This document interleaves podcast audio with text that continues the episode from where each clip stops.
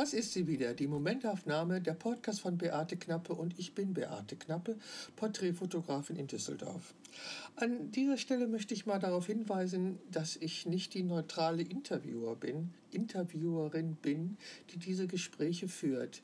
Ich bin immer Subjekt ich spreche immer das aus, was ich denke, was ich meine. Und mir ist durchaus bewusst, dass ich, ähm, dass sich meine Sprache oder die Art und Weise, wie ich über Männer spreche, dass sich die auch aus einer Wunde speist. Also einer Wunde, die angelegt worden ist mit der ersten und mit der zweiten und mit den fortwährenden Verletzungen, die ich selber auch durch Männer erfahren habe. Ich hasse keine Männer, sondern ich bin sehr neugierig darauf, äh, was sie mir zu erzählen haben und wie sich Männlichkeit für sie darstellt. Darum führe ich diese Gespräche. Ich führe sie aber nicht als neutrale Interviewerin. Das war mir wichtig, hier einmal festzustellen. Guten Morgen, liebe Zuhörerinnen. Heute Morgen freue ich mich ganz besonders auf meinen Gesprächspartner zum Thema Männlichkeit und Sinnlichkeit. Im Vorgespräch haben wir nämlich festgestellt, dass wir beide einen guten Humor haben und über bestimmte Dinge wirklich herzhaft lachen können. Äh, da ich mich jetzt aber ernsthaft auf unser Gespräch vorbereitet habe, weil in den letzten Tagen ich sehr viel zum Thema Männlichkeit gelesen habe, fehlt mir noch etwas dieser Humor. Aber ich denke, er kommt wieder. Und ich begrüße ganz herzlich Udo. Ja, auch von mir ein herzliches Willkommen an alle Zuhörerinnen, an alle Zuhörer. Ja, Beate, ich freue mich über deine Einladung und bin gespannt, was wir heute so miteinander besprechen werden. Vielleicht vorab zu meiner Person. Ich bin ein Mann, ein, man könnte sagen, ein alter weißer Mann im Alter von 58 Jahren und ich finde diese Zeit, in der wir aktuell leben, sehr, sehr spannend. Mein Leben war immer geprägt von Umbruch, von Aufbruch, von ja auch von sich selber finden. Und ich habe mal Betriebswirtschaft studiert, habe mich dann schon mit 22 Jahren selbstständig gemacht in den verschiedensten Branchen und habe unter anderem auch als Projektentwickler im Immobilienbereich gearbeitet. Das heißt also, ich kenne die sehr männliche Welt aber gleichzeitig arbeite ich auch seit sechs, sieben Jahren, und das ist mittlerweile meine Hauptprofession, als Coach. Und mich interessieren alle Themen rund um die Aussöhnung zwischen Männern und Frauen. Weil das finde ich, das ist für mich so das Essentielle, das ist für mich so der Schlüssel für einen tiefer gehenden Frieden, auch in der Gesellschaft und vielleicht sogar auf Erden. Und das ist das, was mich im Moment so am meisten ja, motiviert und antreibt und was irgendwie auch raus in die Welt möchte spannend. Also es ist ja so, dass äh, die Frauen, also ich rede immer in Stereotypen, äh, dass die Frauen in den letzten Jahren, also in den 20, 30 vergangenen Jahren, ja eine enorme Entwicklung durchgemacht haben, was ihre Selbstständigkeit, ihre Emanzipation und ihr Selbstverständlich anbelangt. Was ist eigentlich bei den Männern in der Zeit passiert? Das finde ich einen, einen ganz interessanten Aspekt, den du da direkt zu Beginn aufmachst. Ich selber ähm, habe viele Seminare besucht, wo es das typische Verteilungsbild gab, 70, 80 Prozent Frauen in diesen Seminaren, bei denen es um Entwicklung ging, um Persönlichkeitsentwicklung ging und nur 20, wenn es hochkam, mal 30 Prozent Männer. Und ich habe mir auch genau diese Frage gestellt. Und auf einem Seminar habe ich eine, eine Antwort gehört, die leuchtete mir doch sehr ein. Und zwar ein Mann mit seiner urmännlichen Prägung, der etwas erschaffen möchte, der sich in der Konkurrenzwelt der Männer durchsetzen möchte und muss äh, und dann erfolgreich ist, der ähm, hat wahrscheinlich weniger Drang, sich zu entwickeln, nach Hören, nach mehr Bewusstsein, nach mehr Selbstverwirklichung zu streben, als er eben in seiner Job als Abteilungsleiter, als Oberarzt, als Selbstständiger erreichen kann. Weil dort hat er ja Erfolg, dort bekommt er ja Feedback. Und die Lehre, die bei vielen Menschen gerade in der heutigen Zeit empfunden wird und entsteht, nämlich, was ist eigentlich der größere Sinn? Warum sind wir überhaupt auf Erden? Was, was wollen wir erreichen? Das tritt in den Hintergrund, weil der Mann eben, ich sag mal, mit seiner operativen Hektik im Weltlichen beschäftigt ist. So ist meine Wahrnehmung. Und deswegen sind die Kollegen, die sich auf den Weg machen und die nach tieferem suchen, die scheinen im Moment leider noch in der Minderheit zu sein. Aber bin guter Dinge, es werden mehr. Okay, da gibt es eine Studie, die dir widerspricht, weil ein Viertel der Männer sagt, dass Frauen übertrieben schildern, wenn sie sexuelle Gewalt erlebt haben, um daraus einen Vor Vorteil zu schlagen. Oder jeder Fünfte findet, Frauen sollten sich wieder mehr um ihre Rolle als Ehefrau und Mutter besinnen. Und jeder dritte Mann glaubt, dass ein rationaler Blick auf die Dinge Frauen nicht hätten. Also das ist eine aktuelle Studie, äh, in der es, in der es glaube ich, auch verkürzt hieß, dass äh, Männer sich durchaus vorstellen können, Gewalt gegen Frauen auszuüben und das vollkommen in Ordnung finden. Also wo sind da die Männer, die sich auf den Weg machen, etwas zu verändern? Ähm, ja, ich, ich habe eine Ahnung, von welcher Studie du sprichst. Ähm, ich bin bei diesen Studien allerdings immer sehr vorsichtig. Ich habe diese Studie auch gelesen. Jetzt muss man aber sagen, diese Studie ist ja initiiert worden und diese Umfrage ist initiiert worden von einem ähm, von einer Organisation, die sich sehr für die Rechte von Frauen einsetzt. Und wir alle wissen, gerade bei Umfragen kann ich natürlich durch die entsprechende Form der Fragestellung im Grunde auch ein bisschen die Antworten, ich sage es mal in Anführungszeichen, erzeugen, die ich hören möchte. Also diese Studien, da habe ich immer so ein bisschen meinen Zweifel zu. Also da mache ich lieber eigene Studien, eigene Erfahrungen. Was nehme ich in, in meiner Welt wahr? Was nehme ich insgesamt in der Welt wahr? Wobei man dann natürlich sagen muss, wir alle, jeder für sich lebt in einer Blase. Das ist natürlich klar. Ich kann auch jetzt nicht repräsentativ für alle Männer sprechen.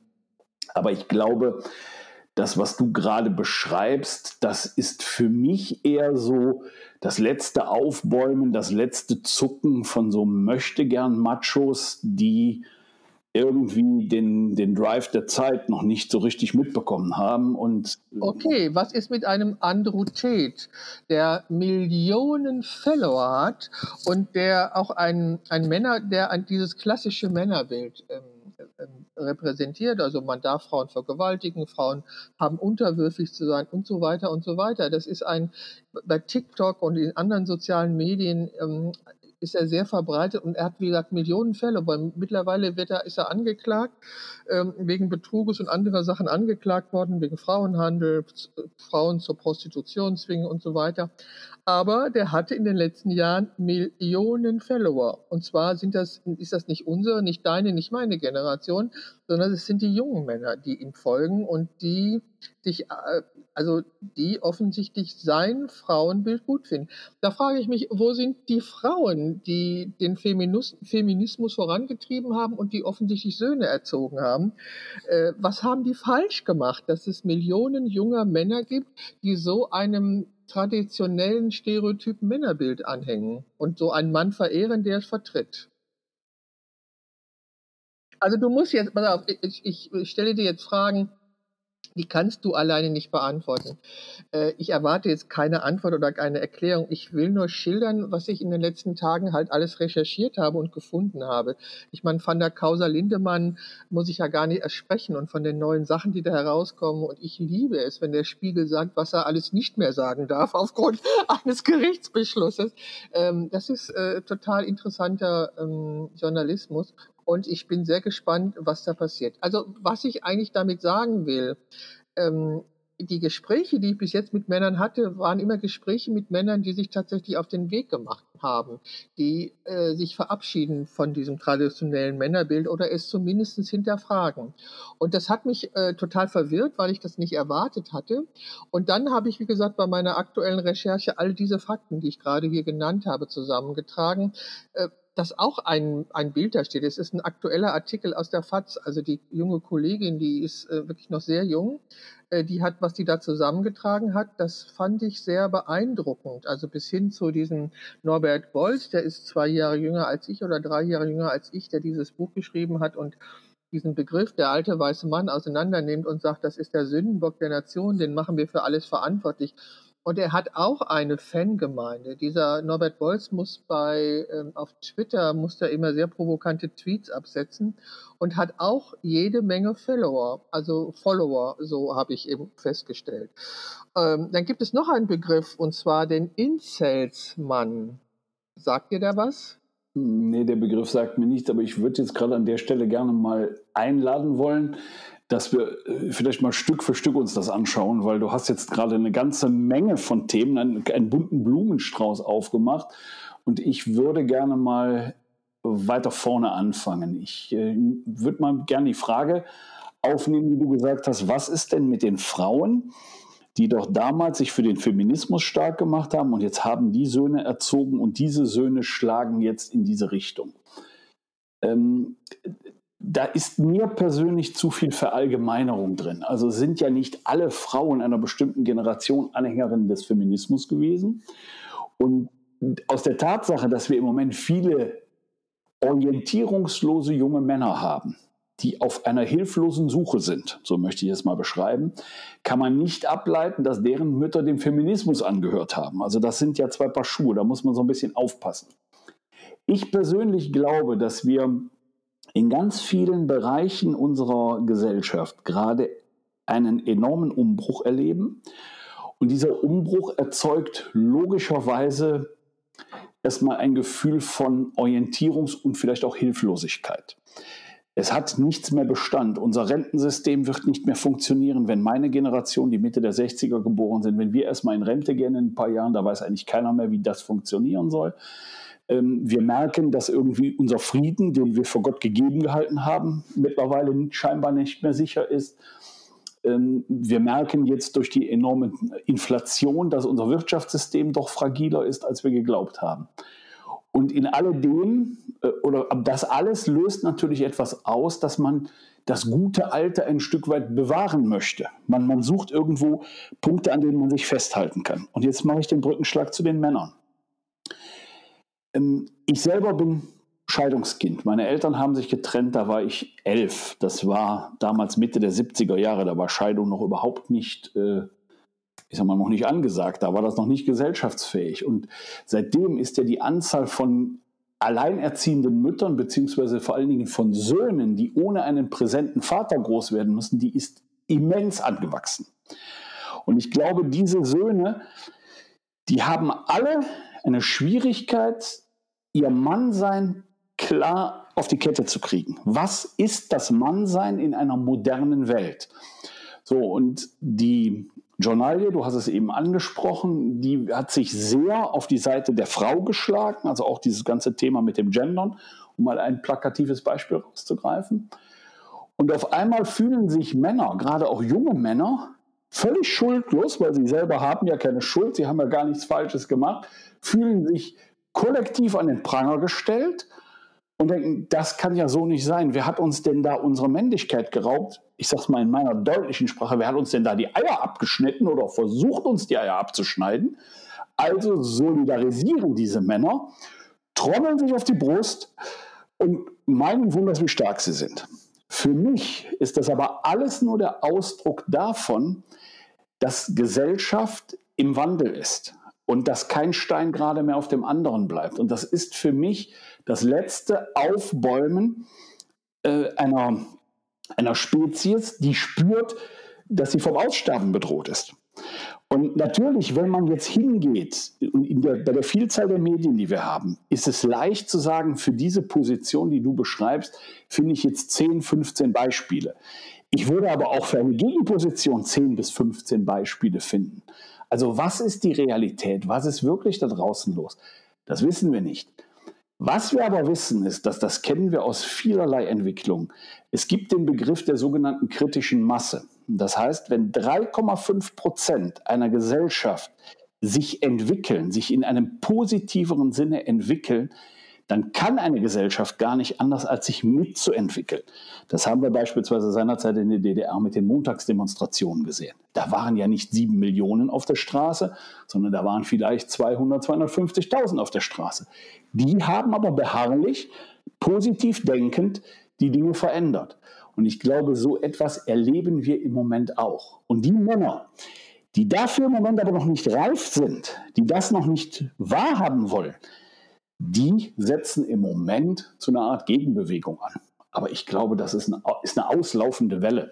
Die darf man auch mit einer gewissen Gelassenheit gerade beobachten. Udo, ich danke dir für diese ähm, wirklich sehr aufschlussreichen Ausführungen. Also dieser Vorwurf, äh, dass äh, Frauen, die, den Jungs ihre Männlichkeit nehmen, den gibt es schon seitdem ich Mutter, junge Mutter war, also schon seit 40 Jahren. Damals ist schon davon gesprochen worden, dass diese Jungs ja kein, kein richtiges Männerbild mehr haben, weil die Frauen alleinerziehend sind, sich von den Männern trennen und so weiter und so weiter.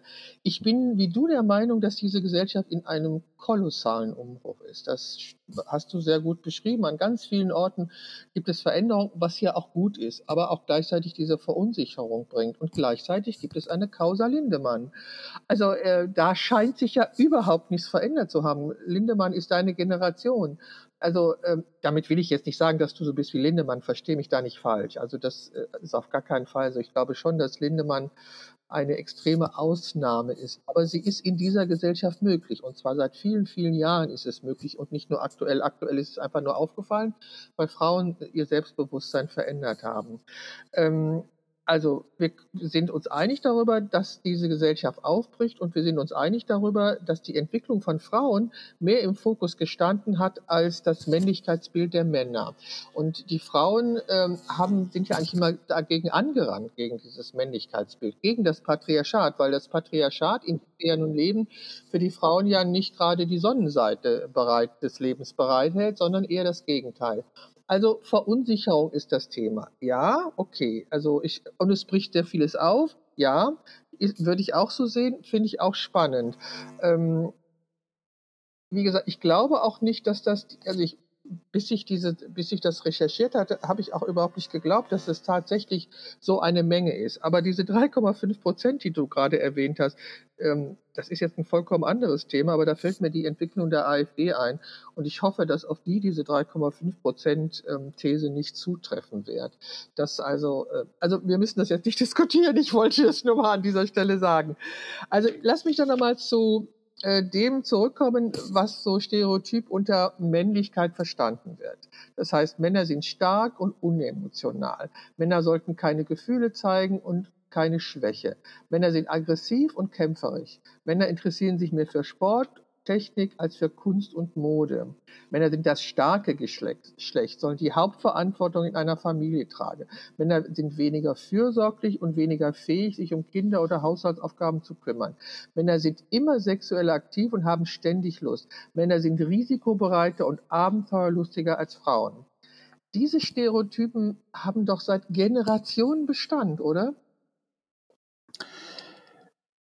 Die Aufzählung fand ich jetzt spannend ungefähr bis zur Mitte deiner Aufzählung. Ich konnte mir jetzt nicht alles merken, weil es sehr schnell ging, aber Männer sind, äh, sind stark, sind schnell, sind körperlicher etc. Da würde ich gerne mal einen Blick zurückwerfen, ein paar tausend Jahre zurück in die Evolution. Als die Menschen sich in Gruppen zusammenschlossen und sesshaft wurden, hat man gemerkt, wenn Menschen eine Arbeitsteilung vornehmen und jedes Geschlecht das tut, was es am besten kann, dann ist das für den Fortbestand, für die Weiterentwicklung der Spezie gut. So, und was sind, sage ich mal, 10.000 Jahre evolutionäre Entwicklungsgeschichte? Das ist im Grunde nichts. In uns allen steckt noch eine Menge vom ehemaligen Neandertaler. Und die Entwicklung, die wir jetzt im Moment haben, die Zeit, über die wir sprechen, die hat ja vielleicht vor 500 Jahren angefangen. Oder wenn, wenn wir jetzt mal sagen, so die Zeit der Aufklärung, die Zeit der französischen Revolution etc. Und das ist ja im Grunde, sind das ja nur ein paar Stunden, wenn ich das mal mit dem gesamten Entwicklungszyklus der Menschheit vergleiche. Und insofern glaube ich, täten wir zunächst einmal gut daran, wenn wir akzeptieren würden, als Männer genauso wie als Frauen, dass uns evolutionär bestimmte Fähigkeiten in die Wiege oder in die Gene gelegt worden sind. Auch wenn du sagst, die Männer sind sexuell aktiver.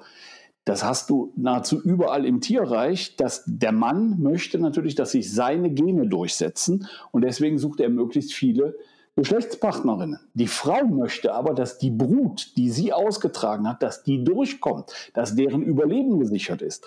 Also ist die Frau vielleicht von Natur aus mehr an einer monogamen häuslichen Beziehung interessiert. Das hat ja erstmal noch gar nichts mit einer bewussten Entscheidung auf der Ebene von Menschsein zu tun, sondern das ist einfach Biologie und Evolution, die in uns steckt. Okay, also ich, ich bin ja wie du der Meinung, dass ähm, Frauen und Männer unterschiedlich sind. Und das ist auch gut so, dass sie so sind. Also ich bin, also ich bin sehr gerne eine Frau und ich denke, du bist auch sehr gerne ein Mann. Ähm, jetzt habe ich den Faden kurz verloren. Also, ach nee, also vor im Femin, in der feministischen Bewegung der 70er, 80er Jahre ging es uns ja immer darum, dass wir gleiche Rechte haben wollen und dass wir gleichberechtigt sein wollen. Das ist auch nach wie vor, ich bin auch nach wie vor der Meinung, dass das die richtige Forderung ist.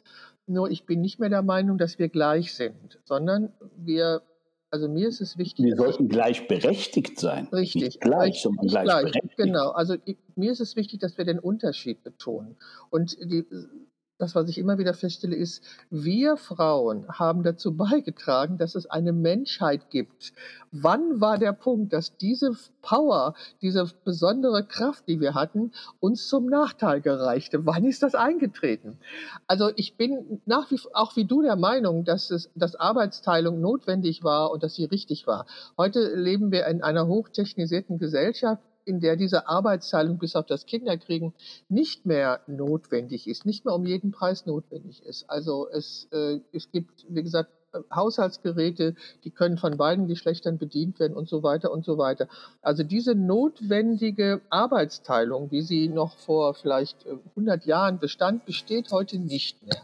So, aber es hat keine Weiterentwicklung gegeben, keine Veränderung, kein kein Selbstverständnis. Also ich bin immer sehr, ich bin sehr erschüttert gewesen von einer Geschichte. Da ging es um freiberufliche Fotografinnen, ähm, die im letzten Jahr war das in einer Diskussionsrunde berichtet haben, dass sie ihren Auftraggeber nicht mitteilen, dass sie Mutter sind, weil sie glauben, dass sie dann den Auftrag nicht bekommen.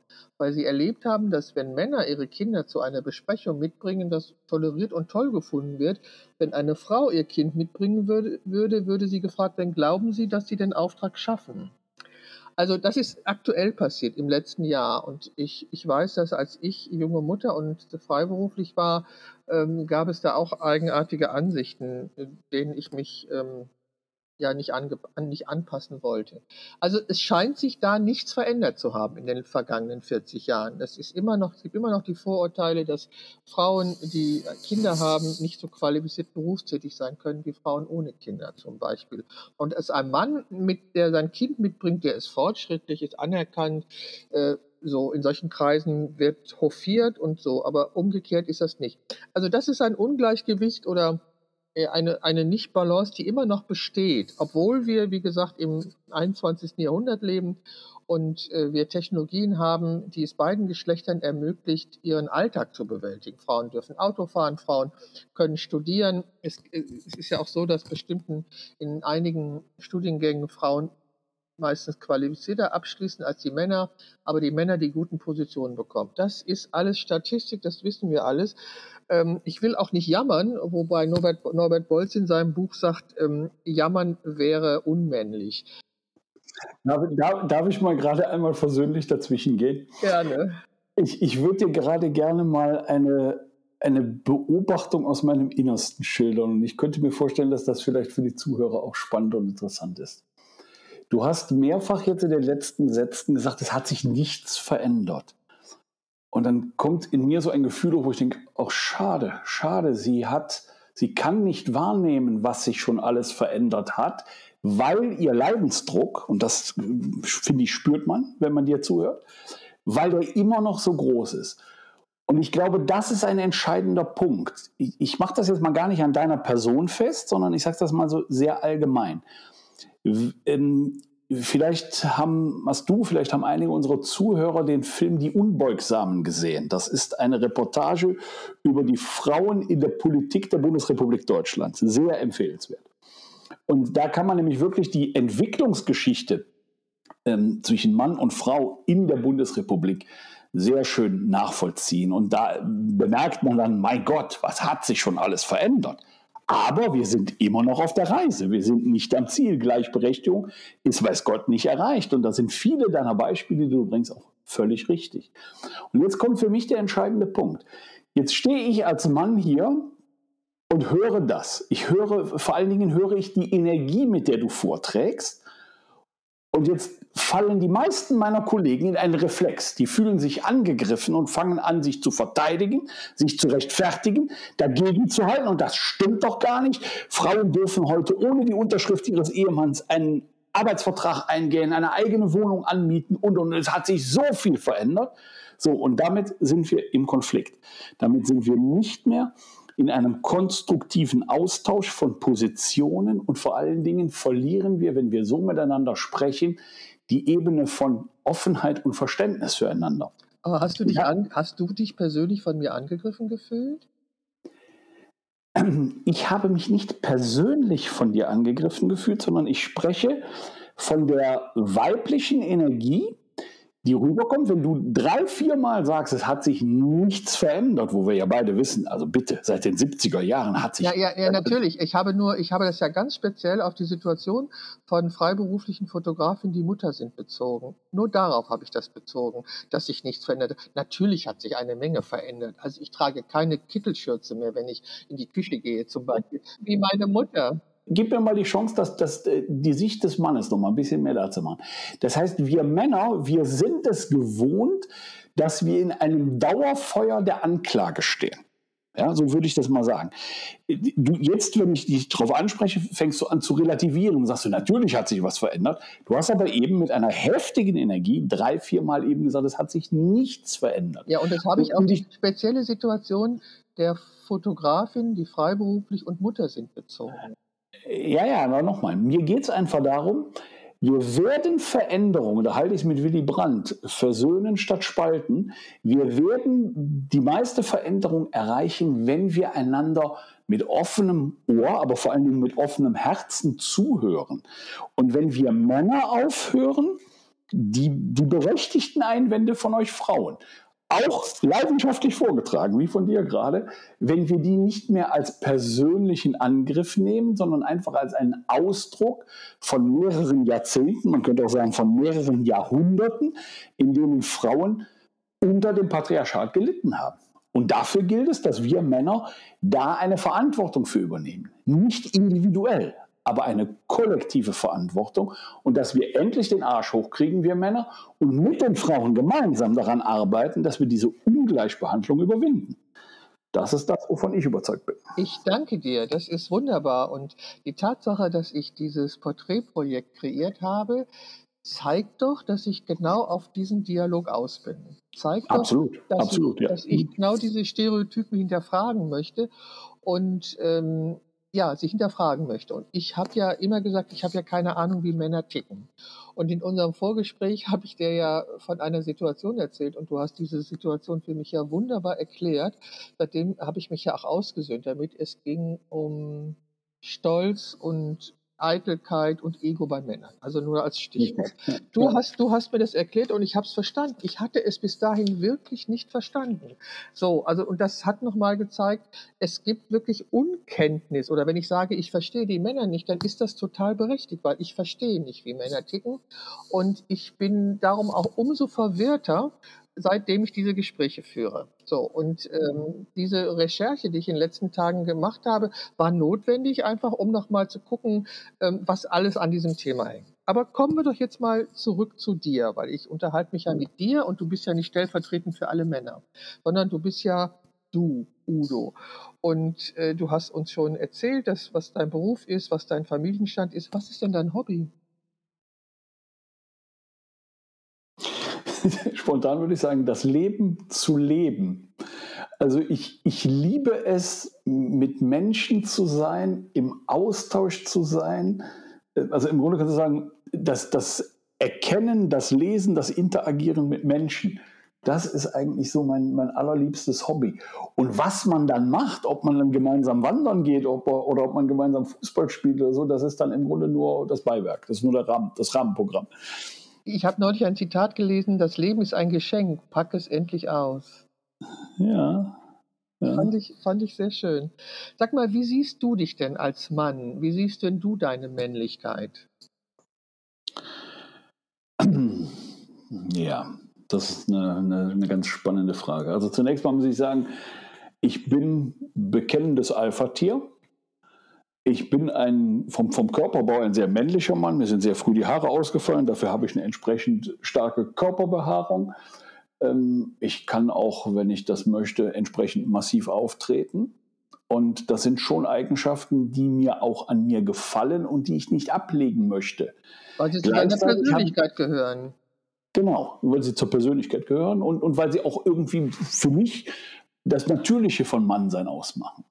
Was ich aber in den letzten Jahren für mich erkannt habe und dazugelernt habe, ist, dass das gerade in der Interaktion mit Frauen sehr bewusst einzusetzen ist. ein Mann wie ich macht sehr oft die Erfahrung, dass, das, dass diese Form von Männlichkeit auf Frauen zunächst mal attraktiv wirkt, anziehend wirkt. Kommen wir dann aber in eine Beziehung und leben Alltag zusammen, dann kann dieselbe Energie, die dann oft mit einem impulsiven, manchmal auch mit einem cholerischen Ausbruch einhergeht, auf einmal überhaupt nicht mehr attraktiv sein, sondern dann ist sie sehr verstörend, sehr verschreckend.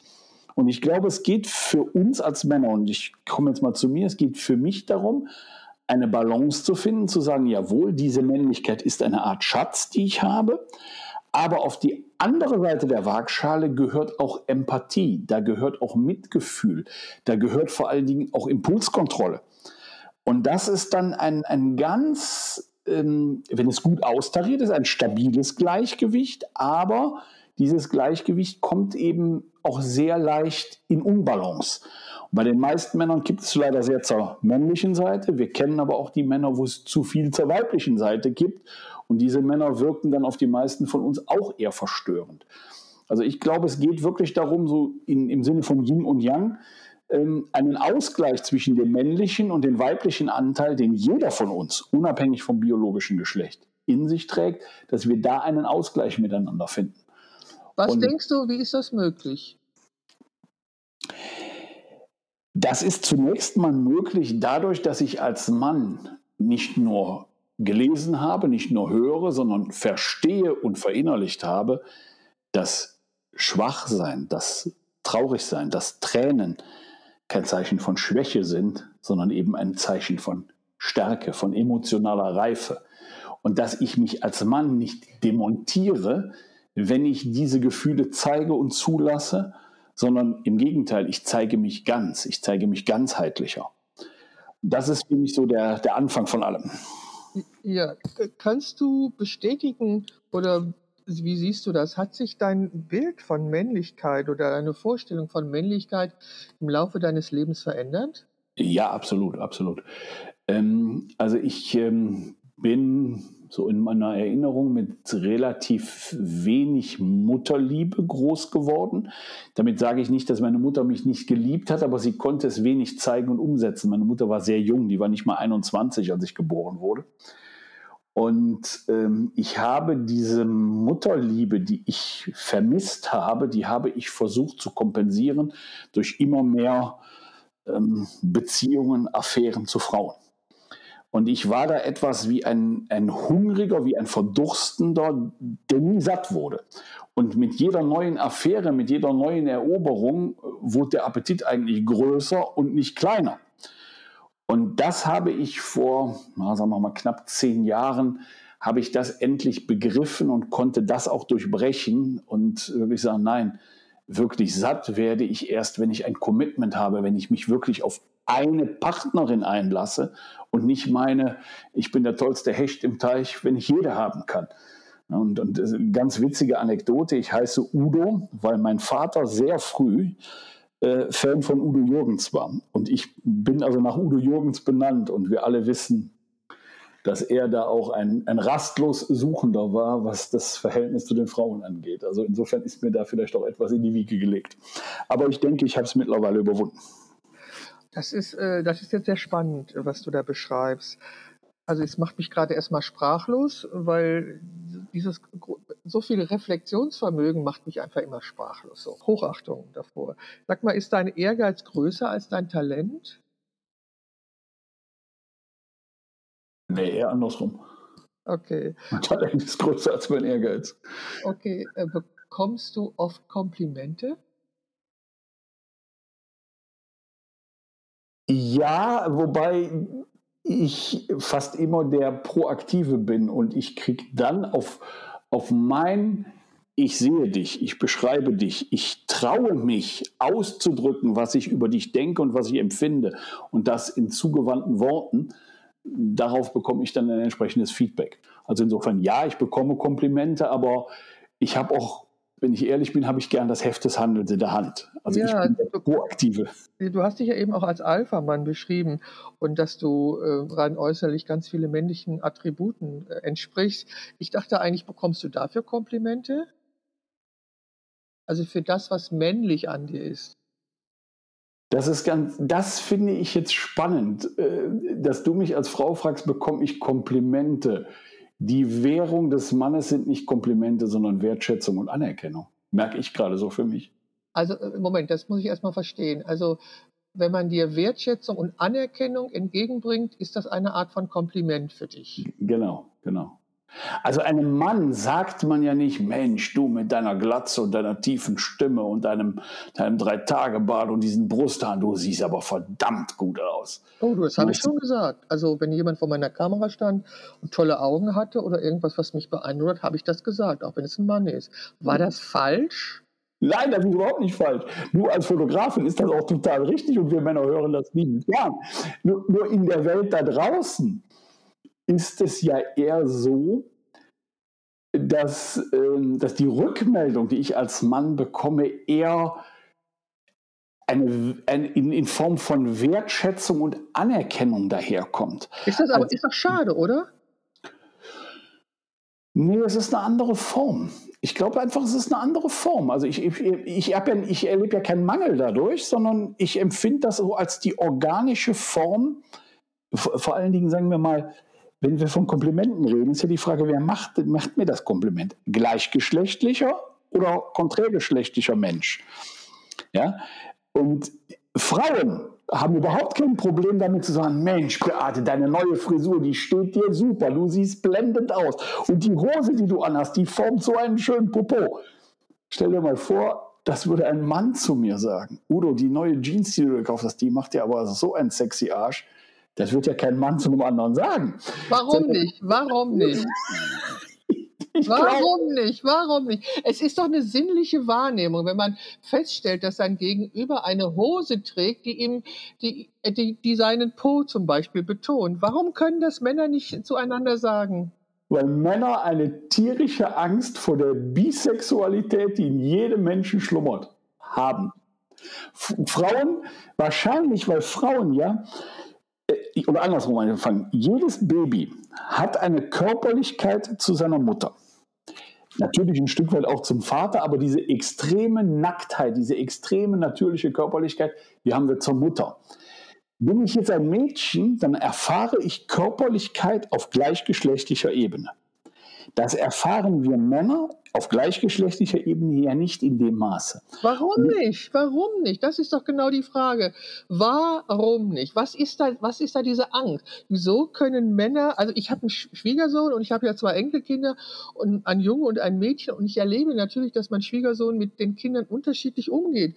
Die Tochter kann ihn sowas um den Finger wickeln. Ich stehe daneben und beobachte das. Die ist fünf. Die macht das schon seit Jahren. Und wir, ich, wir gucken uns immer an, meine Tochter und ich, und wir wissen nicht, woher woher sie das hat. So, also irgendwie äh, hat sie gemerkt, dass ihr Vater anders auf sie reagiert und entsprechend reagiert sie auf ihn, weil anders kann das ja nicht zustande kommen, weil so ein kleines Mädchen stellt ja keine Überlegungen an, wie kann ich das jetzt hinbekommen oder so. Und äh, mit dem Jungen hat er immer gekämpft hatte Natürlich, ich den Eindruck. Das, ne? das, das, ist, das ist ja so das typisch Männliche. Wir Männer müssen uns aneinander reiben, weil ich komme nochmal zurück zu meiner Evolutionstheorie. Wir Männer stehen da draußen in Konkurrenz zueinander.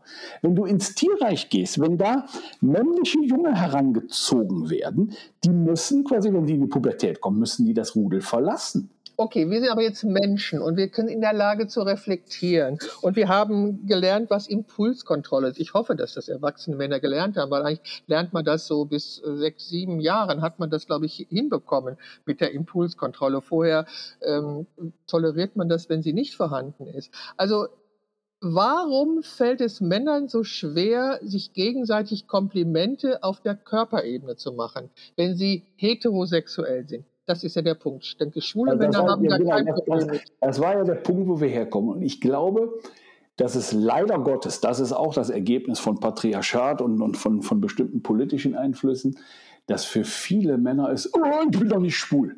Ja, als, als wenn schwul sein, als wenn Homosexualität was Schlimmes wäre. Und da haben ganz viele Männer Angst davor, überhaupt nur in die Nähe davon gerückt zu werden, sodass eine körperliche Nähe zu einem anderen Mann, gerade bei uns in Deutschland, in, in südeuropäischen Ländern oder auch in, in, südamerikanischen Ländern, ist das ja viel natürlicher. Da sind Männer natürlicher körperlich miteinander. Gerade wir hier in, in den westlichen Kulturen, wir sind da sehr distanziert. Und ähm, ich muss ganz ehrlich sagen, ich kannte das von mir auch. Ich war vor elf Jahren, ist mittlerweile her, zum allerersten Mal auf einer Kuschelparty. Für alle äh, von unseren Hörer, Hörerinnen, die das nicht kennen, bei Kuschelpartys treffen sich wildfremde Menschen. Um zu kuscheln. Um zu kuscheln, genau. Die mhm. kommen absichtslos zusammen, ein sexfreier Raum, in mhm. dem es klare Regeln gibt, aber in dem eben Nähe angeboten wird. Also das habe ich in einem Gespräch mit einem anderen Mann erfahren, dass es sowas gibt. Das hat mich sehr beeindruckt. Also, also ich kann es jedem nur empfehlen. Und was ich erzählen wollte ist, ich bin auf dieser ersten Kuschelparty und bin natürlich noch, damals noch nicht so ganz geläutert, noch mit meinem alten Beuteschema unterwegs. Entschuldigung, wenn ich das so etwas plakativ sage und äh, traf dann auch direkt eine mir zugewandte Frau und wunderbar. Und dann wandte die sich aber nach zehn Minuten von mir ab, was auf diesen Kuschelpartys völlig normal ist. Es geht ja nicht darum, einen Partner für den Abend zu finden, sondern es geht ja darum, diese Kuschelenergie mit vielen Menschen auszutauschen. Und sie wandte sich einem anderen Mann zu. Und irgendwann ergab es sich, dass wir einen großen Haufen waren und ich lag neben den beiden und dann nahm mich dieser Mann in den Arm. Und ich kann mich noch heute erinnern, es ist elf Jahre her, wie ich zur Salzsäule erstarrte und überhaupt nicht wusste, wie ich damit umgehen sollte, obwohl ich ja in einem Raum war, in dem es ja um dieses Kuscheln ging. Und lediglich meine, meine Scham, äh, mein, mein Charme war so groß, dass ich gesagt habe, ey, aufstehen und wegrennen, nee, dann, wie peinlich ist das? Also habe ich es erstmal über mich ergehen lassen, um dann zu merken, boah, was für eine Entspannung tritt hier ein. Das hatte so etwas Heilendes. Dieser Mann, der gerade mal zwei, drei Jahre älter war als ich, der hat mir in dem Moment im Grunde den idealtypischen Vater ersetzt, den ich nie gehabt habe.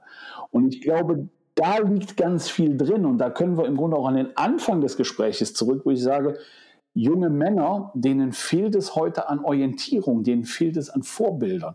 Und da gehört eben auch das dazu, dass Männer Männer liebevoll in den Arm nehmen und auch mal trösten und auch mal über den Kopf streicheln und, und vielleicht sogar mal einander die Tränen trocknen. Dass das natürlich wird, das würde ich mir wünschen. Also wie gesagt, du bist jetzt der zweite Mann, der davon erzählt und der andere hat es ähnlich wie du beschrieben und er hat gesagt, er hätte es nie für möglich gehalten, dass die Berührung durch einen Mann so zärtlich sein kann. Zärtlich nicht im romantischen Sinne, sondern oder so zart sein kann. Und ähm, ja, und ich denke mir, was du gerade gesagt hast, wenn Väter mit ihren Söhnen kuscheln, und das ganz bewusst und das sehr lange und sehr früh und sehr ausdauernd, könnte das tatsächlich etwas verändern in den heranwachsenden jungen Männern. Mhm. Ja, das, das glaube ich absolut. Weil ähm, du hast eben gesagt, als, als ich auf die Evolution abstellte, hast du gesagt, aber wir sind ja keine Tiere, wir sind Menschen. Da kam bei mir sofort der Satz im Kopf, Beate, wir sind auf dem Weg, Mensch zu werden.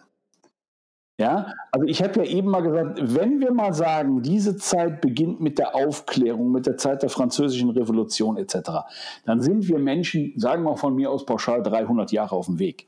Was sind 300 Jahre gegen die Evolutionsgeschichte, die beim Neandertaler begonnen hat? Ja, das du hast vollkommen recht. Du hast vollkommen recht. Das ist ein Wimpernschlag. Ja das, ist, ja, das ist natürlich richtig. Okay. Also, wenn ich an Causa Lindemann denke, dann denke ich, der hat das, äh, der hat den Neandertaler sein nie überwunden wie gesagt, ist deine Generation. Also es gibt in deiner Generation eben auch solche Männer noch und wahrscheinlich gibt es die, wird es sie auch noch in Zukunft geben. Das ist aber nicht unser Thema. Unser Thema ist jetzt wirklich Sinnlichkeit, weil da sind wir jetzt mal angekommen, weil da diese Kuschelparty. Wie, wie, kommen wir denn jetzt von der Peniskanone von, von Rammstein zur Sinnlichkeit? Da machen wir jetzt mal den Brückenschlag. Also ist mir gerade so ist mir gerade so aufgefallen, dass es das gibt. Es gibt dieses Extrem und es gibt es eben auch. Ich spreche jetzt mit dem zweiten Mann, der Kuschelpartys besucht. Das finde ich absolut, ja, das finde ich überwältigend. Also das, ne, also rein statistisch gesehen, ich weiß nicht, wie viel, wie viele Männern ich schon gesprochen habe, ist das ein hoher Prozentzahl, also eine hohe An Anzahl von Männern, die das machen in der Gruppe, mit der ich mich unterhalte, die auf keinen Fall repräsentativ ist. Aber zu, wie es der Zufall will, spreche ich jetzt mit dem zweiten Mann, der auf Kuschelpartys erlebt hat, dass die Berührung durch einen anderen Mann durchaus angenehm sein kann. Und somit komme ich beim Thema Sinnlichkeit an, weil berühre, also Sinnlichkeit ist ja das Wahrnehmen mit allen unseren Sinnen, mit unseren Augen, mit unseren Ohren, mit unserer Nase, also schmecken, fühlen, hören, äh, ich habe das irgendwo aufgeschrieben, Tasten, genau. Sehen, hören, riechen, schmecken, tasten. Das sind unsere Sinne. Und Sinnlichkeit bedeutet ja, die Welt um sich herum, sich selber und den anderen all mit diesen Sinnen wahrzunehmen. Und ich finde es total beeindruckend, äh, was du eben von dieser Kuschelparty beschreibst und dass du auch vorhin vorher deine ähm, deine Widersprüchlichkeiten zum anderen Geschlecht beschrieben hast, finde ich total toll, sehr aufschlussreich und dass wir beide der Meinung sind, die aktuellen Väter sollten mit ihren kleinen Söhnen einfach öfters kuscheln, weil dann würde das eben selbstverständlicher dieses ähm, man kann durchaus in Konkurrenz sein, im beruflichen Zusammenhang oder im sportlichen Zusammenhang. Leider haben ja unsere Fußballfrauen sind ja gerade ausgeschieden. Ähm, wie stehst du überhaupt zu Fußball? Ja, warte mal, das, ich komme komm ich gerne drauf. Also, weil, wenn, du mich jetzt auf Fußball ansprichst, dann machst du so ein weites Feld auf, dass das kriegst du nachher gar nicht mehr in die Büchse der Pandora wieder zu. Ehrlich? Ich, ich würde mal gerne mit der Sinnlichkeit nochmal anfangen. Für mich beginnt Sinnlichkeit dort, wo ich mir meiner eigenen Bedürftigkeit bewusst geworden bin. Und ich möglichst bedürftigkeitsfrei, ich unterscheide da immer zwischen Bedürftigkeit und gesunden Bedürfnis, also wenn ich ohne Bedürftigkeiten einem anderen Menschen begegne, weil dann handle ich nicht wie ein hungriges kleines Kind und bin sehr ego-fixiert, sondern dann bin ich offen für all die Sensationen, die die Begegnung mit dem anderen Menschen da bereithält. Und dann entsteht wahre Sinnlichkeit, weil dann entsteht so etwas wie ein, ein Tanz all dieser Sinne. Da entsteht eine Interaktion. Und es gibt einen, einen schönen Satz von, von dem Neurobiologen Professor Hüter, der sagt, solange ihr mit euren Bedürftigkeiten auf Partnersuche geht, müssen eure Beziehungen scheitern. Weil ich suche da ja gar nicht wirklich den Partner, dem ich etwas geben kann und von dem ich etwas bekommen kann, sondern ich suche jemanden, der bitte meine Wunde heilt, die ich noch in mir trage. Und da fängt das, da fängt alles für mich an. Da fängt die Entwicklung zum reifen, zum gesunden Mannsein an. Da fängt für mich aber auch die wahre Sinnlichkeit an.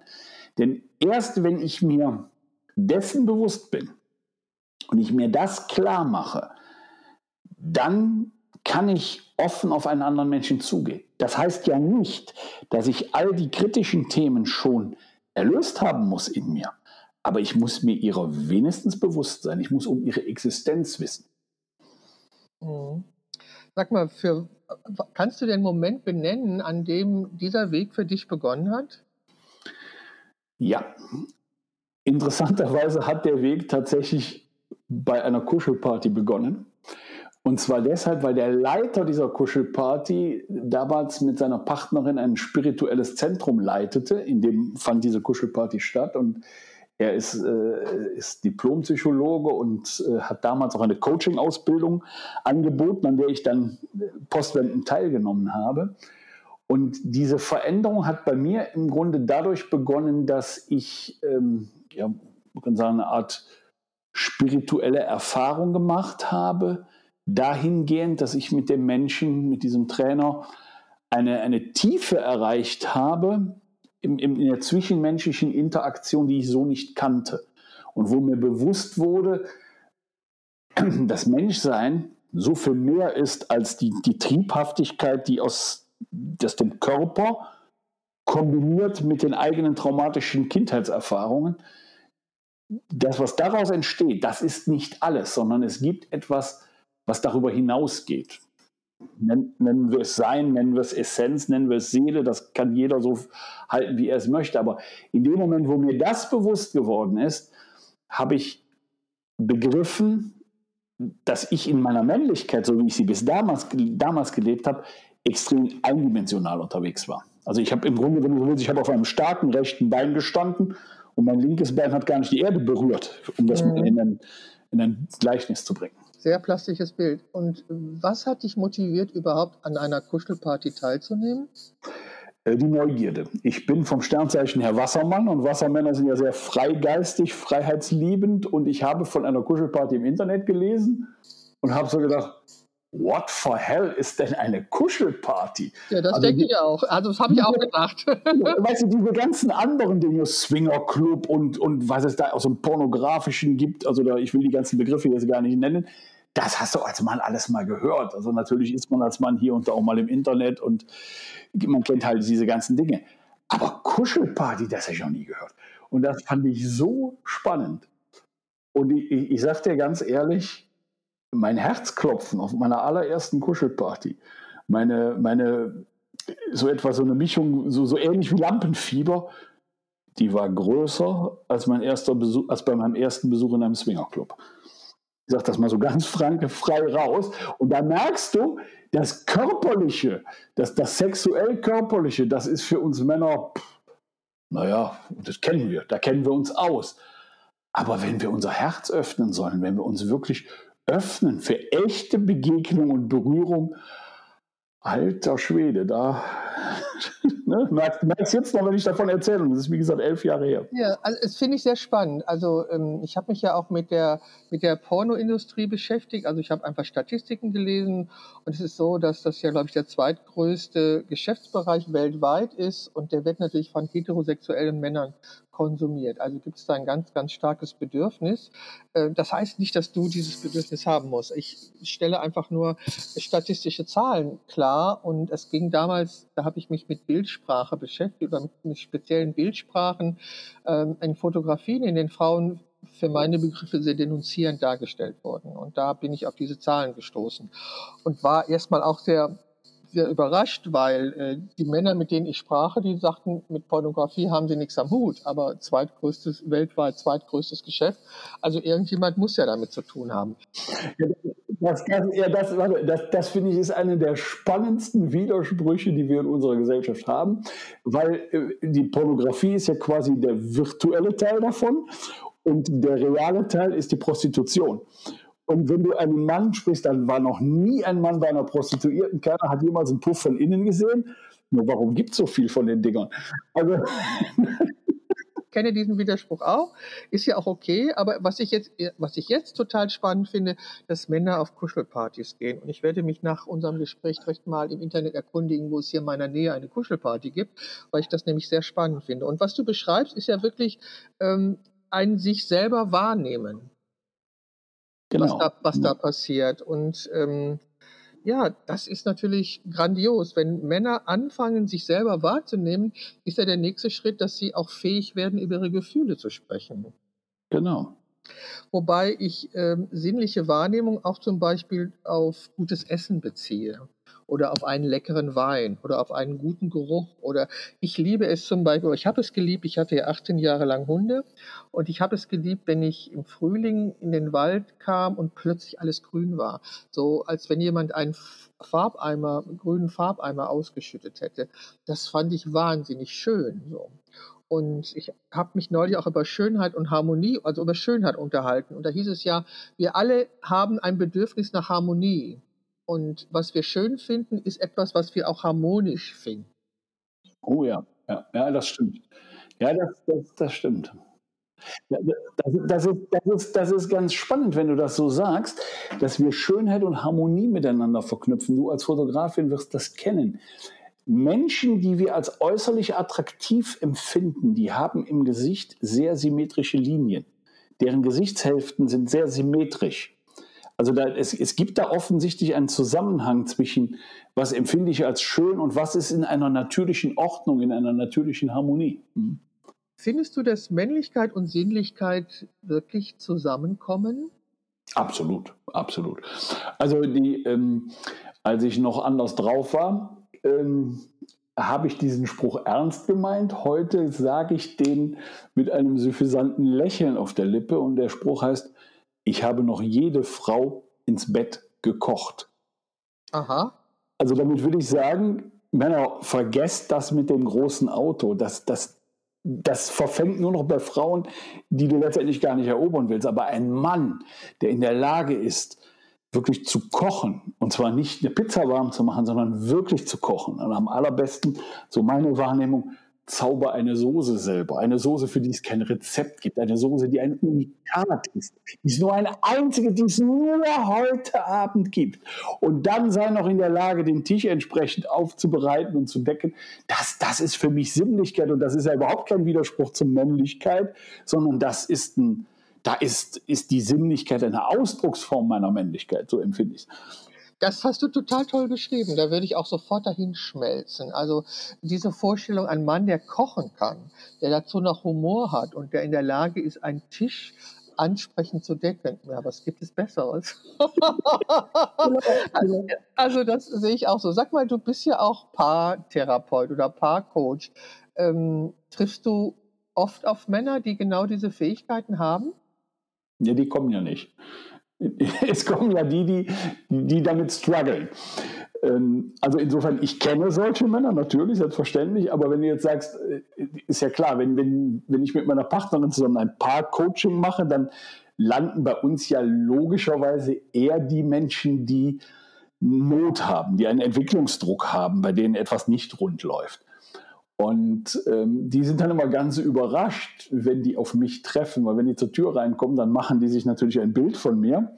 Und wenn wir dann anfangen zu arbeiten, dann sind die doch meistens sehr schnell sehr erleichtert, dass hinter dieser sehr männlichen Fassade doch eben der Udo steht, den wir jetzt hier in unserem Gespräch ja auch immer mehr zu Gesicht bekommen. Und äh, Verstehe ich. Sag mal, glaubst du, dass diese Männer, die zu dir kommen, äh, hauptsächlich ein Problem mit den gesellschaftlichen Erwartungen an sie haben? Ja, das könnte sein. Also es ist, glaube ich, vielfältig. Also gesellschaftliche Erwartungen müsste man jetzt natürlich mal differenzieren, was wir damit meinen. Stereotypen, über die wir gesprochen ja, haben. Ja, ja, das, also das ganz bestimmt. Also ich glaube, dass fast jeder Mann heute ein, ein Thema damit hat, dass er für sich eine Erwartungshaltung an die Männerwelt empfindet, der er glaubt, nicht entsprechen zu können. Da, da gibt's bei jedem Mann gibt es Bereiche, wo ich sage, nee, das kann ich nicht, das bin ich nicht, das bin ich nicht, das bin ich nicht. Und die, ähm, also der, nicht nur der Mann, die Frau ja genauso, wie wir alle haben uns ja eine Welt erschaffen, in der wir es zulassen, dass die Gesellschaft und die Arbeitgeber und, und wer auch immer, also im Grunde ist ja alle, alles unpersönliche Dinge. Es gibt ja, wer ist die Gesellschaft? Wer sind die Arbeitgeber? Dass die eine Erwartungshaltung an uns haben, dass jeder von uns doch bitte die eierlegende Wollmilchsau sein muss. Und das ist natürlich totaler Quatsch. Das kann niemand leisten. Jeder hat Schwerpunkte. Bei mir ist es eben von mir aus das Alpha-Tier. Und bei einem anderen Mann ist es eben von mir aus eine künstlerisch zarte Ader. So, und es geht doch darum zu sagen, um diesen Schwerpunkt herum entwickle ich mich. Ich lehne aber jetzt nicht alles ab, was scheinbar konträr zu meinem Schwerpunkt ist, sondern gerade da sollte ich doch offen und neugierig sein und sagen, okay, wenn ich jetzt immer nur das Alpha-Tier bin, entwickle ich mich ja nicht mehr. Ich sollte doch mal gerade über meinen Zaun hinaus gucken und sagen, was gibt es denn da draußen in der Welt noch? Weil da fängt Entwicklung an und da wird für mich das Leben spannend. Ich möchte nochmal darauf zurückkommen, auf unser Vorgespräch, wo, wo du mir erklärt hast, wie Männer ticken. Also ähm, ich würde ganz gerne, jetzt, wir haben jetzt das Thema Männlichkeit und Sinnlichkeit und wie es zusammenkommt. Sag da noch mal ein paar Dinge zu diesem männlichen Ego und zu diesem männlichen Stolz, weil ich glaube, dass das, äh, also dass das Gefühle, Begriffe weiß ich nicht, wie es nennen soll, sind, die aus diesem stereotypen Männlichkeitsbild entstanden sind, mit denen ich als Frau, also ich persönlich, ich rede nur von mir, wirklich überhaupt nicht umgehen kann, weil ich da gar kein Gefühl für habe. Nun ist klar, ich lebe seit vielen Jahren alleine, das heißt, ich bin auch nicht im täglichen, in der täglichen Auseinandersetzung mit dieser Art von Männlichkeit konfrontiert und muss, konnte mich da auch nicht entwickeln. Also vielleicht nennen wir es mal so, ich konnte mich da nicht entwickeln und konnte da auch keine Einsichten oder Erkenntnisse bekommen. Gibt es deiner Meinung nach unterschiedliche Empfindlichkeiten, was Kritik anbelangt zwischen Männern und Frauen? Ja, ganz bestimmt. Also ähm, ich, ich greife mal deinen Begriff ähm, der genetischen Prägung auf. Wenn wir uns die Entwicklungsgeschichte der Menschheit angucken, dann ist es ja nun so, dass Frauen viel mehr in Gruppen, in Gemeinschaften interagieren und, und deren Leben sich in Gemeinschaften abspielt. Während Männer ja viel öfter die Einzelkämpfer sind, auch sein müssen, weil sie ja letztendlich in Konkurrenz zueinander stehen um die Frauen. Und es gibt eine Theorie, die besagt, dass wir in unserer Gesellschaft die Monogamie so vorangestellt haben. Das hat etwas damit zu tun, dass man irgendwann erkannt hat, wenn die Männer aufhören, sich permanent zu beharken und zu bekämpfen, um die Gunst der Frauen äh, zu bekommen, sondern wenn, wenn, klar ist, jeder bekommt quasi eine Frau für sich, ich mal fast sagen, eine Frau zugewiesen, ohne, ohne jetzt damit zu sagen, er darf die nicht selber aussuchen, aber jeder Mann hat eine Frau, dann kehrt da ein Frieden ein.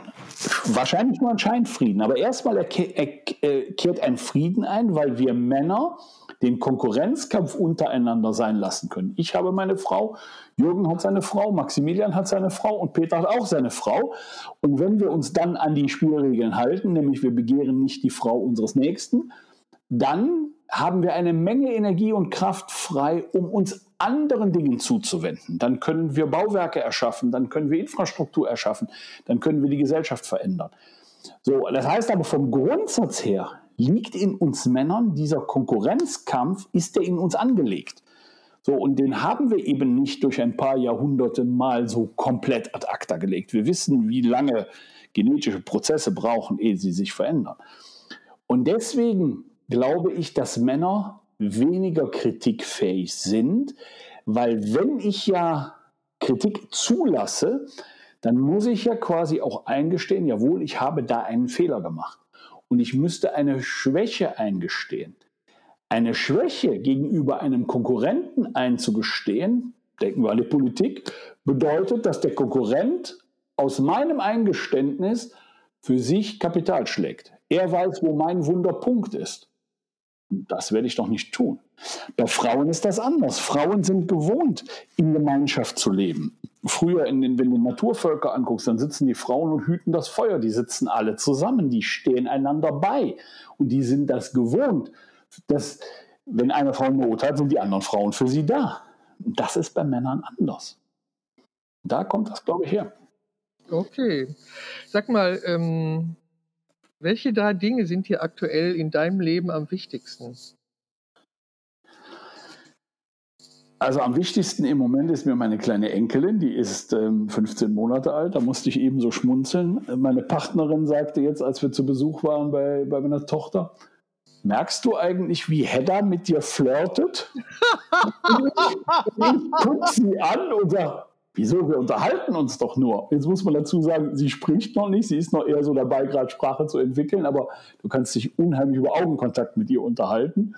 Und ich fand das da so ganz spannend, äh, was du eben eben auch erzählt hast von deinem äh, Schwiegersohn, äh, der da der sich von der Tochter da um den Finger wickeln lässt. Also ich kann da auch ein Lied von singen. Und das ist im Moment so mein, mein größtes, diese, diese Erfahrung machen zu dürfen, in der zweiten Generation der eigenen Fortpflanzung nochmal eine ganz andere Rolle einzunehmen, eine andere Aufgabe zu haben. Ist das nicht köstlich? Ist das nicht das Köstlichste überhaupt am Leben? Ja, ja, ja. Ah, ich, ich finde auch. Also ich glaube, dass das wirklich die Freude des Alters ist. Ähm, oder das merke ich, da bin ich so richtig aufgewühlt jetzt.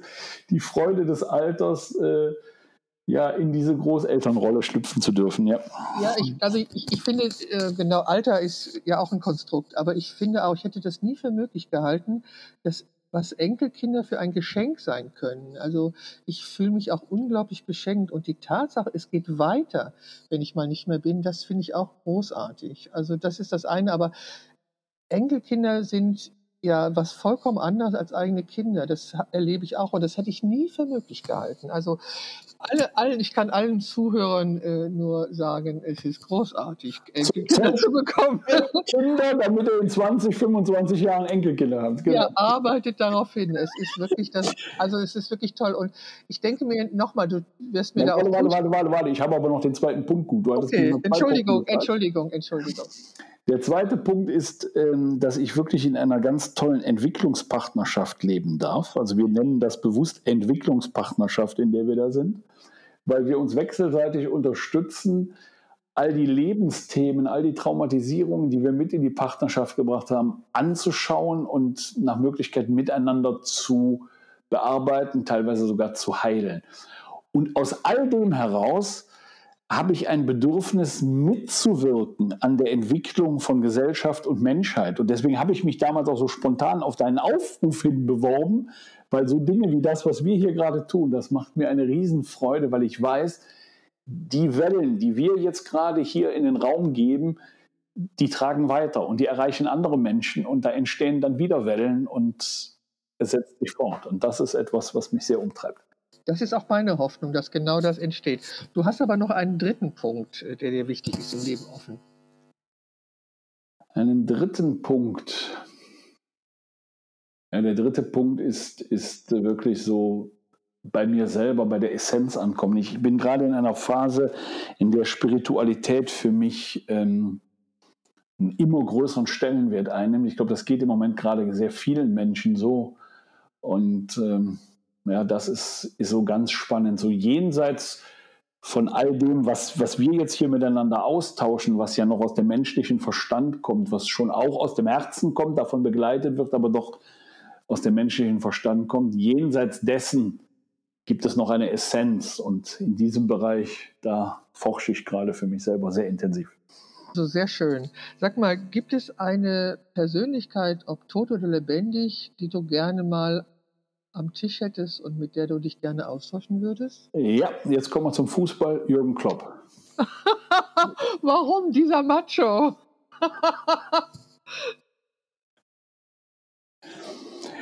Warum dieser Macho? Das ist total klasse. Jürgen Klopp ist alles andere als ein Macho. Ehrlich? Ja, ich, nehme, ich, ich, nehme, ihn so wahr. Also in den Medien kommt er so rüber. Für mich, ich interessiere mich nicht für Fußball, muss ich dazu sagen. Ich kriege das also am Rande mit. Aber das war das Erste, was mir zu diesem Namen eingefallen ist. Also von Jürgen Klopp gibt es drei Sätze.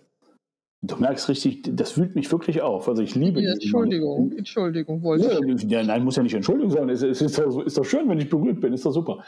Der erste Satz ist, äh, das hat er damals für die Volksbank und Raiffeisenbank einen Werbeclip gemacht. Da sagt er, ich glaube nicht, dass die Angst vor der Niederlage mehr Kräfte freisetzt als die Lust aufs Gewinnen. Also dieses, dieser positive Ansatz, ja, gerade wir Deutschen, die German Angst, wie man so sagt, ja, ne, und gerade im Fußball, ne, auf Schalke hat man früher immer gesagt, die Null muss stehen. Ja, ich kann doch kein Fußballspiel gewinnen, bloß weil ich hinten kein Tor reinkriege. Ein Spiel wird gewonnen, weil ich vorne Tore schieße. Und natürlich muss ich mal eins mehr schießen, als ich hinten reinkriege. Ist klar. So, der zweite Punkt ist, bei seiner Pressekonferenz in Liverpool, als er von, von Dortmund nach Liverpool gegangen ist und da vorgestellt wurde, da ähm, war José Mourinho, der, äh, der sehr egozentrische Portugiese, der Trainer. Der war seinerzeit noch in England und der sagt, sagt ja von sich selber, I'm the special one. Und Jürgen Klopp hat sich da so ein radebrechendes Englisch draufgetan und quatscht die ganze Zeit in Englisch und sagt, ja, und da fragt ihn einer, ja, wie er sich denn charakterisieren würde. Und dann sagt er, ey, ich bin ein normaler Typ aus dem Schwarzwald und wenn er so wollt, please call me the normal one. ja, der normale. Und einen Tag später gab es dann schon Vereinstassen mit einem Konterfall von ihm, I'm the normal one. Und das finde ich so, also er, er ist sich seiner Wirkung bewusst Und er hat sicherlich auch einen narzisstischen Anteil, gar keine Frage. Aber der ist Mensch geblieben. Und wenn du ihn interagieren siehst mit ganz normalen Menschen, finde ich großartig. Okay, sag mal, wovor hast du Angst? Angst. Hm. Eine wirklich tiefe Angst habe ich nicht. Ich habe manchmal, wenn so bestimmte Dämonen aus meiner Kindheit kommen, dann mache ich mir Sorgen. So, aber, aber wirklich Angst habe ich nicht. Also ich habe auch, ich habe seit Jahren wirklich zu viel Kilo auf der Rippen und weiß aber, dass ich nicht wirklich krank werde dadurch. Also insofern so, so Angst, nee, könnte ich so nicht sagen. Super. Das wäre das wär jetzt konstruiert, wenn ich jetzt sagen würde, ich habe vor was Angst. Nee, du wirkst auch nicht ängstlich, aber deswegen wollte ich dich trotzdem fragen, ob du hättest ja spontan sagen können, ich habe zum Beispiel immer Angst davor, meinen Schlüsselbund zu verlieren. Ja, ich habe es schon mal verloren und ein halbes Jahr später im Fundbüro wiederbekommen. Nur an dem Schlüsselbund war alles dran. Studio, Wohnung, Autoschlüssel. Das war ziemlich heftig. Und seitdem habe ich, also da ist so eine ständige Angst. Okay, du hast sie nicht. Das ist großartig. Udo, wir reden jetzt seit über einer Stunde miteinander. Und wir müssen jetzt leider so langsam zum Ende kommen, obwohl ich mich wirklich noch sehr gerne mit dir lange, lange unterhalten möchte. Nur Podcasts, die länger als eine Stunde dauern, sind wirklich anstrengend für die Zuhörer. Man kann sie ja, man kann sie ja auch unterbrechen und man kann sie ja zu jedem Zeitpunkt weiter anhören. Sag mal, e, also es gibt noch so ein nettes kleines Spiel, das heißt Gegensatzpaare. Das würde ich auch gerne mit dir machen. Dann nenne ich dir zwei Gegensatzpaare und du musst dich für eins entscheiden. Manche Männer sagen beides oder keines gilt nicht. Du musst dich entscheiden. Doch bevor wir dazu kommen, gebe ich dir noch die Chance, mir eine Frage zu stellen, nachdem ich dir jetzt so viele Fragen stellen durfte. Was möchtest du von mir wissen?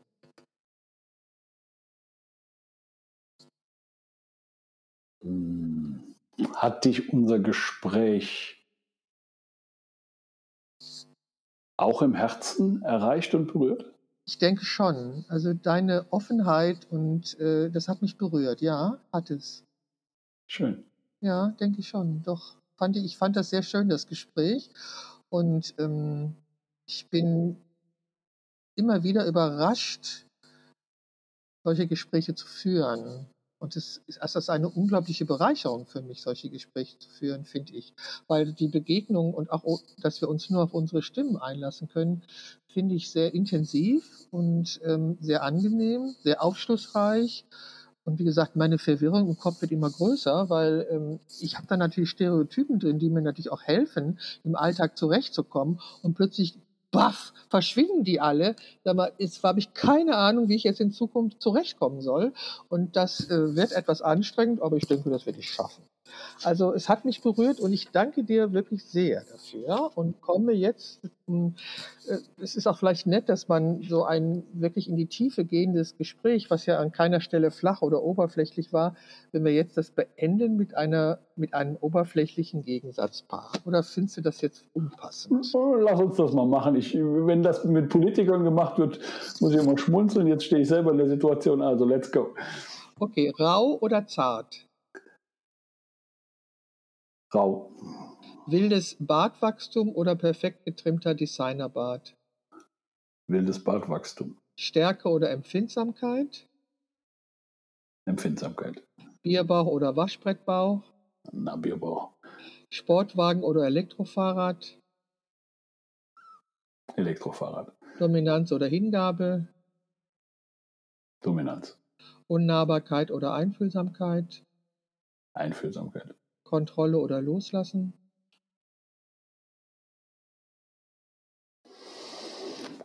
Loslassen, aber da ist der Wille größer als die Handlung. Aggressivität oder Sanftmut? Sanftmut. Männerabend oder Wellnesstag? Männerabend. Körperliche Robustheit oder Feinfühligkeit? Feinfühligkeit. Rationalität oder Intuition? Intuition. Handwerklich unbegabt oder Do-it-yourself-Genie? Ja, Do-it-yourself unbedingt. Unabhängigkeit oder Verbundenheit?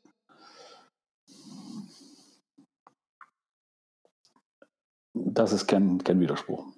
Konkurrenz oder Zusammenarbeit? Zusammenarbeit. Distanz oder Nähe? Distanz. Muskelpaket oder Yoga-Guru? Muskelpaket. Grillmeister oder Küchenchaot? Kreativer Küchenchaot. Stolz oder Bescheidenheit? Stolz. Einfache Sprache oder eloquentes Reden? Ja, natürlich eloquentes Reden. Rasantes Autofahren oder gemütliches Radfahren? Gemütliches Radfahren. Fußballfanatiker oder Tanzbegeisterter? Tanzbegeistert. Karohemd oder Designeranzug? Karohemd. Bier oder Cocktail? Bier.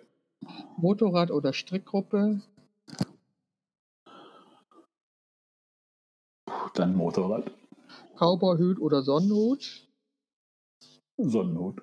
Fußballspiel oder Ballettvorstellung? Ja, Fußballspiel. Rationalität oder Emotionalität? Emotionalität. Körperliche Stärke oder geistige Stärke? Na, geistige Stärke. Grillwurst oder veganes Superfood? Nee, Grillwurst. Maskuline Härte oder sanfte Anmut? Sanfte Anmut. Karriereorientierung oder Work-Life-Balance? Ja, Work-Life-Balance, klar. Werkzeugkiste oder Schminkkästchen? Na, Werkzeugkiste. Krawatte oder Fliege? Nix. Keins von beiden. Machtstreben oder einfühlsame Führung? Einfühlsame Führung, unbedingt. Gruselfilm oder romantische Komödie? Komödie. Holzfällerhemd oder Seidenkrawatte? Holzfällerhemd. Romantischer Tollpatsch oder Liebessperma? Ich weiß nicht wie genau, was ein Liebessperma ist, klingt aber gut, nehme ich. Männerhöhle oder aufgeräumtes Zuhause? Aufgeräumtes Zuhause ist aber auch der Wunsch der Vater des Gedanken. Bierkrug oder Kaffeetasse? Kaffeetasse. Ich danke dir. Das war ein, wirklich ein wunderbares Gespräch. Ich danke dir sehr und wünsche dir noch einen wunderschönen Tag und ein erholsames Wochenende. Ich danke dir auch sehr, liebe Beate. Es hat wirklich Freude gemacht und ich danke allen Zuhörerinnen und Zuhörern fürs Dranbleiben. Und es hat wirklich Spaß gemacht, mich auch so für euch zu öffnen. Danke.